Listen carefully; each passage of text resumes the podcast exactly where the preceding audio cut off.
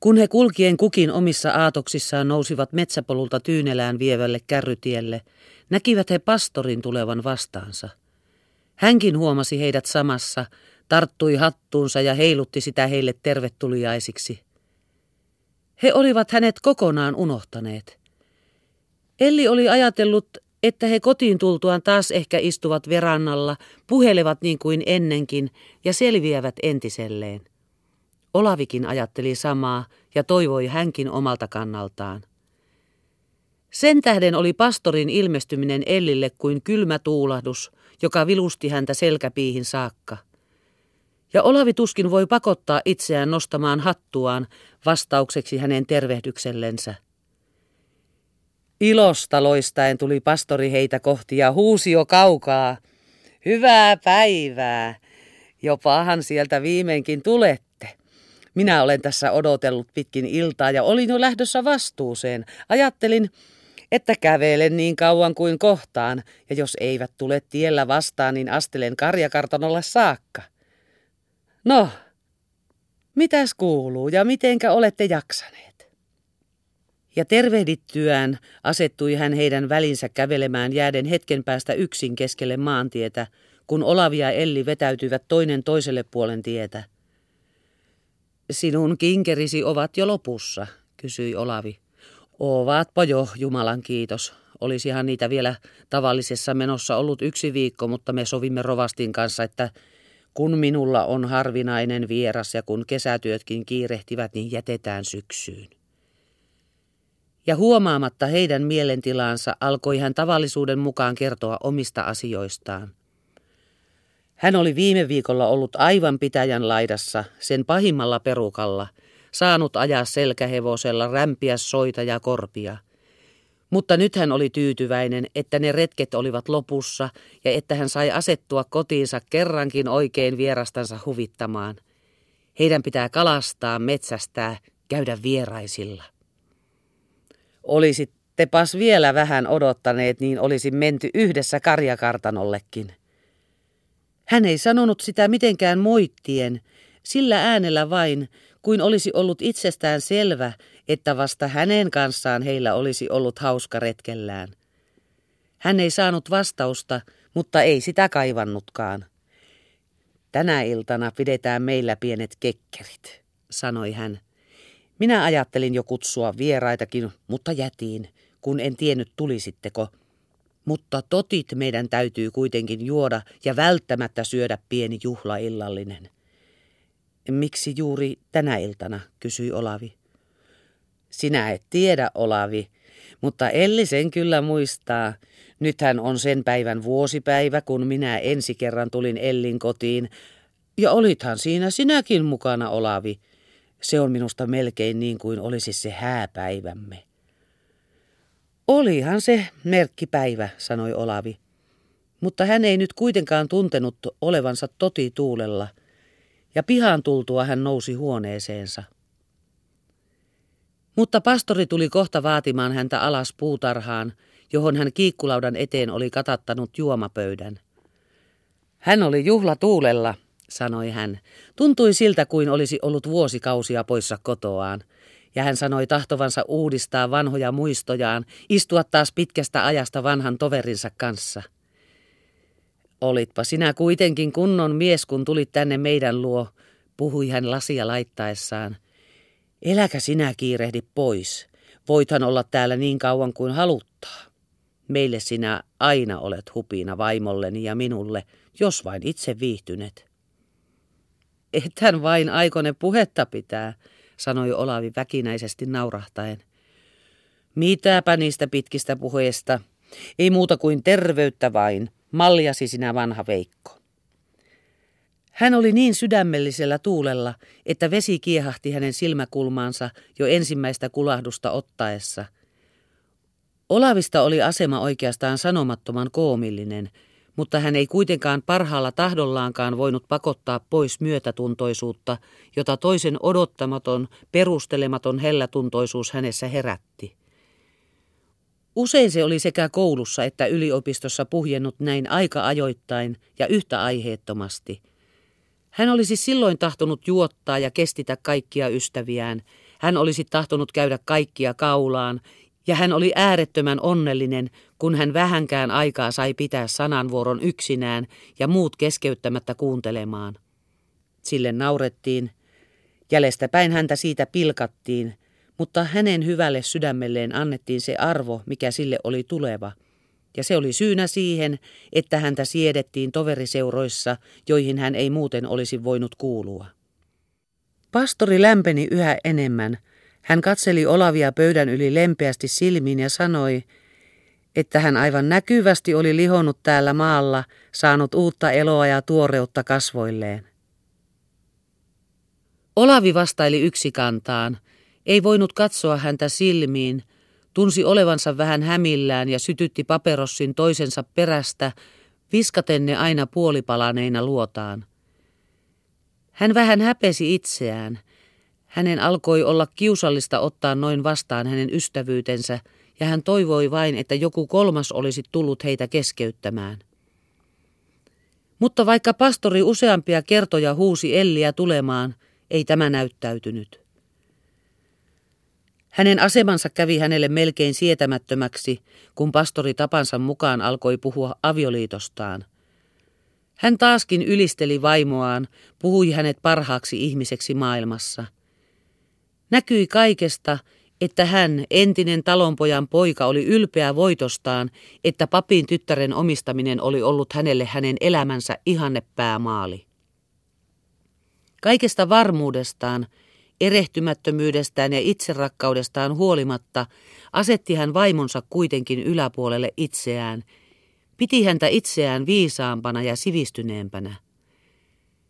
Mutta vaikkei hän näkynyt aavista vankaan, mikä osa vanhempien tahdolla ja olojen pakotuksella oli ollut, kävi hänen puheestaan kuitenkin Olavin salaiseksi mielihyväksi selville, että hänellä oli salaisia epäilyksiä siitä, ettei Elli ehkä sentään ollut niin onnellinen kuin hän olisi toivonut.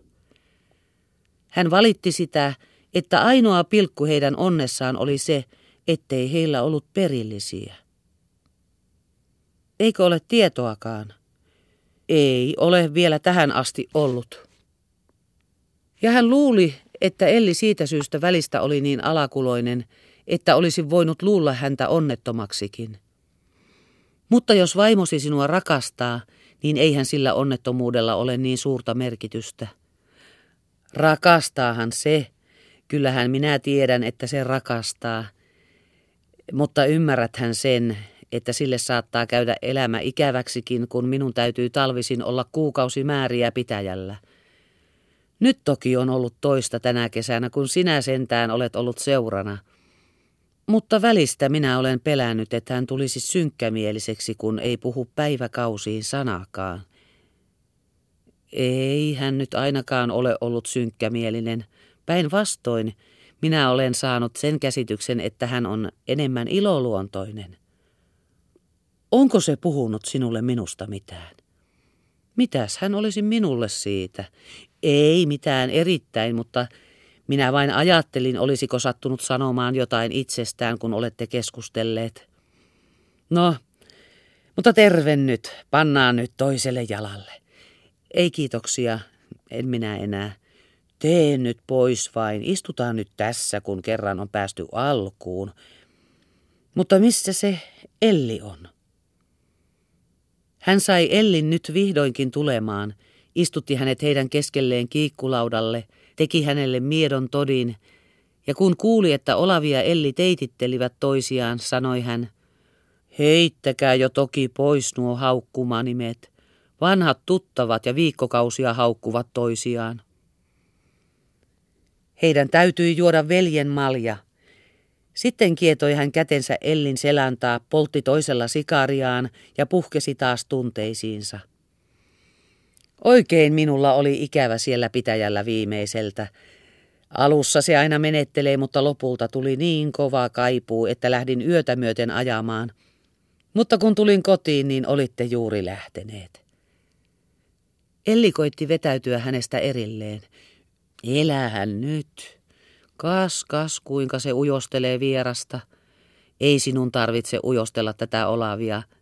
Me olemme niin vanhat tutut ja me olemme tässä juuri puhuneet sinusta ja minusta.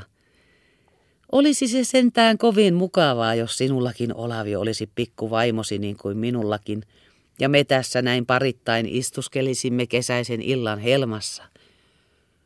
Sinähän tulet aivan runolliseksi.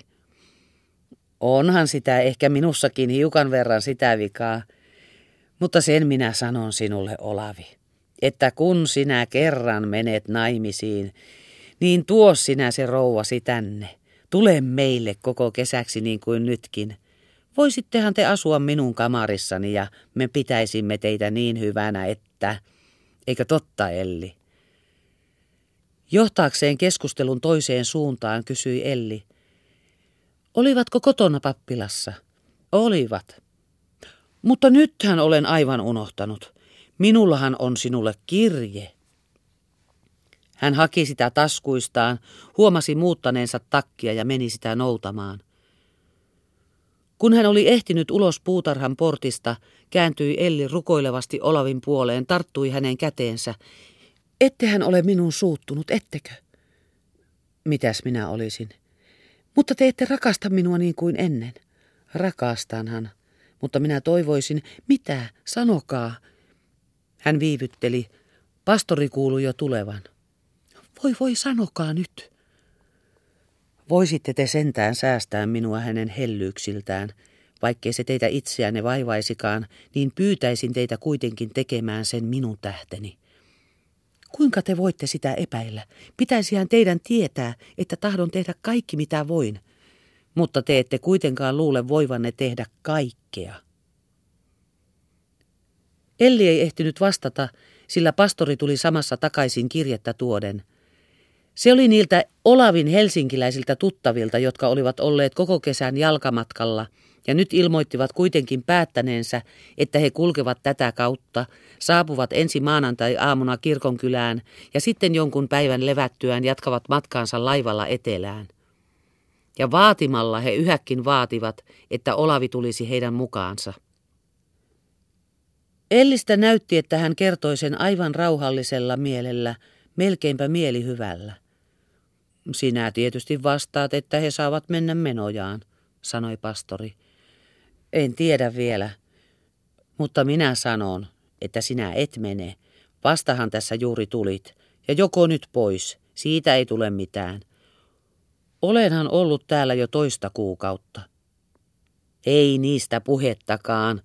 Tyhjennä lasisi ja pane kolmannelle jalalle. Vai pois.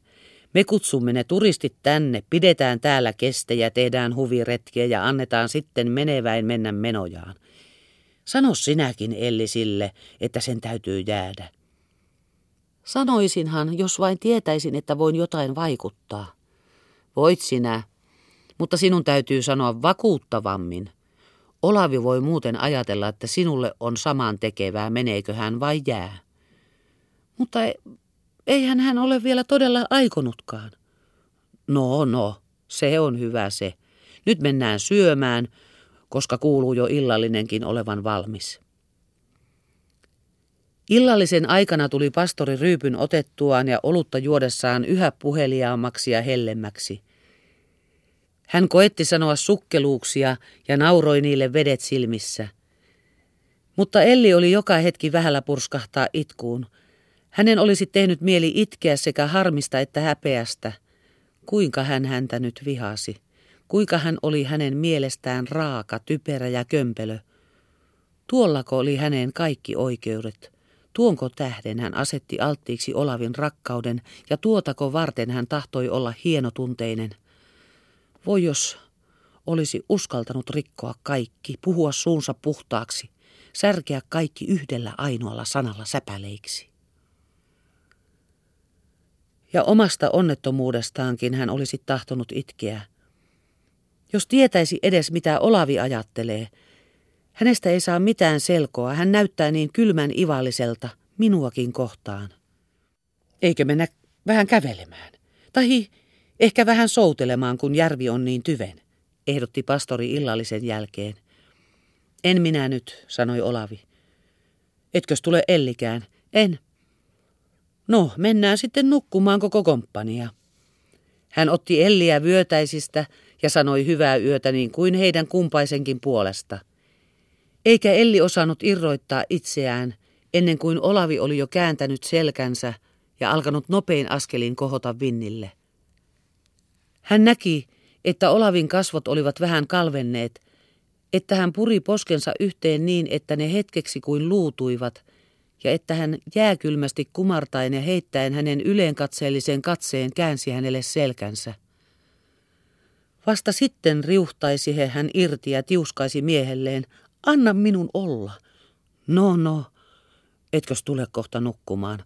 En, huusi Elli silmät säikkyen. Mene sinä tiehes ja anna minun olla rauhassa. Kaakaa, mikäs nyt? Sinä olet kömpelin, tyhmin, sivistymättömin mies maailmassa. Pastori seisoi siinä silmät selällään. Koetti lyödä leikiksi, mutta kun hän näki, että Elli oli tosissaan ja tiesi, ettei silloin auttanut ruveta keskustelemaan, meni hän kiltisti kamariinsa. Ja Elli vaipui verannan rappusille purskahtaen kauan pidätettyyn itkuunsa. Hän ylen katsoo minua, hän halveksii minua, vaikeroi hän kasvot käsiin kätkettyinä. Minä näin sen hänen silmistään, hänen pilkallisesta hymyilystään. Ja hän on oikeassa. Minä olen halveksittava. Minä rakastan toista ja suostun kuitenkin olemaan toisen, mutta minä en suostu. Minä en voi kestää tätä kauemmin. Minä tahdon sanoa hänelle, että hän luulee väärin. Että hän saa tehdä minulle kaikki mitä tahtoo, kunhan vain rakastaa minua eikä minua jätä. Ja ajattelematta sen enempää, mitä hän aikoi tehdä, hyppäsi hän ylös, juoksi vinnin rappujen juureen ja juoksi niitä ylös mennäkseen hänen huoneeseensa, heittäytyäkseen hänen jalkoihinsa. Mutta ovi oli kiinni. Se oli niin armottomasti, niin kylmentävästi kiinni. Hän ei tahdon minusta enää mitään tietää. Eikä Elli uskaltanut edes kolkuttaa. Hän tointui, selvisi huumauksestaan, pelästyi itseään, sieppasi orrelta jotain käsivarrelleen ja juoksi alas kuin takaa ajettuna.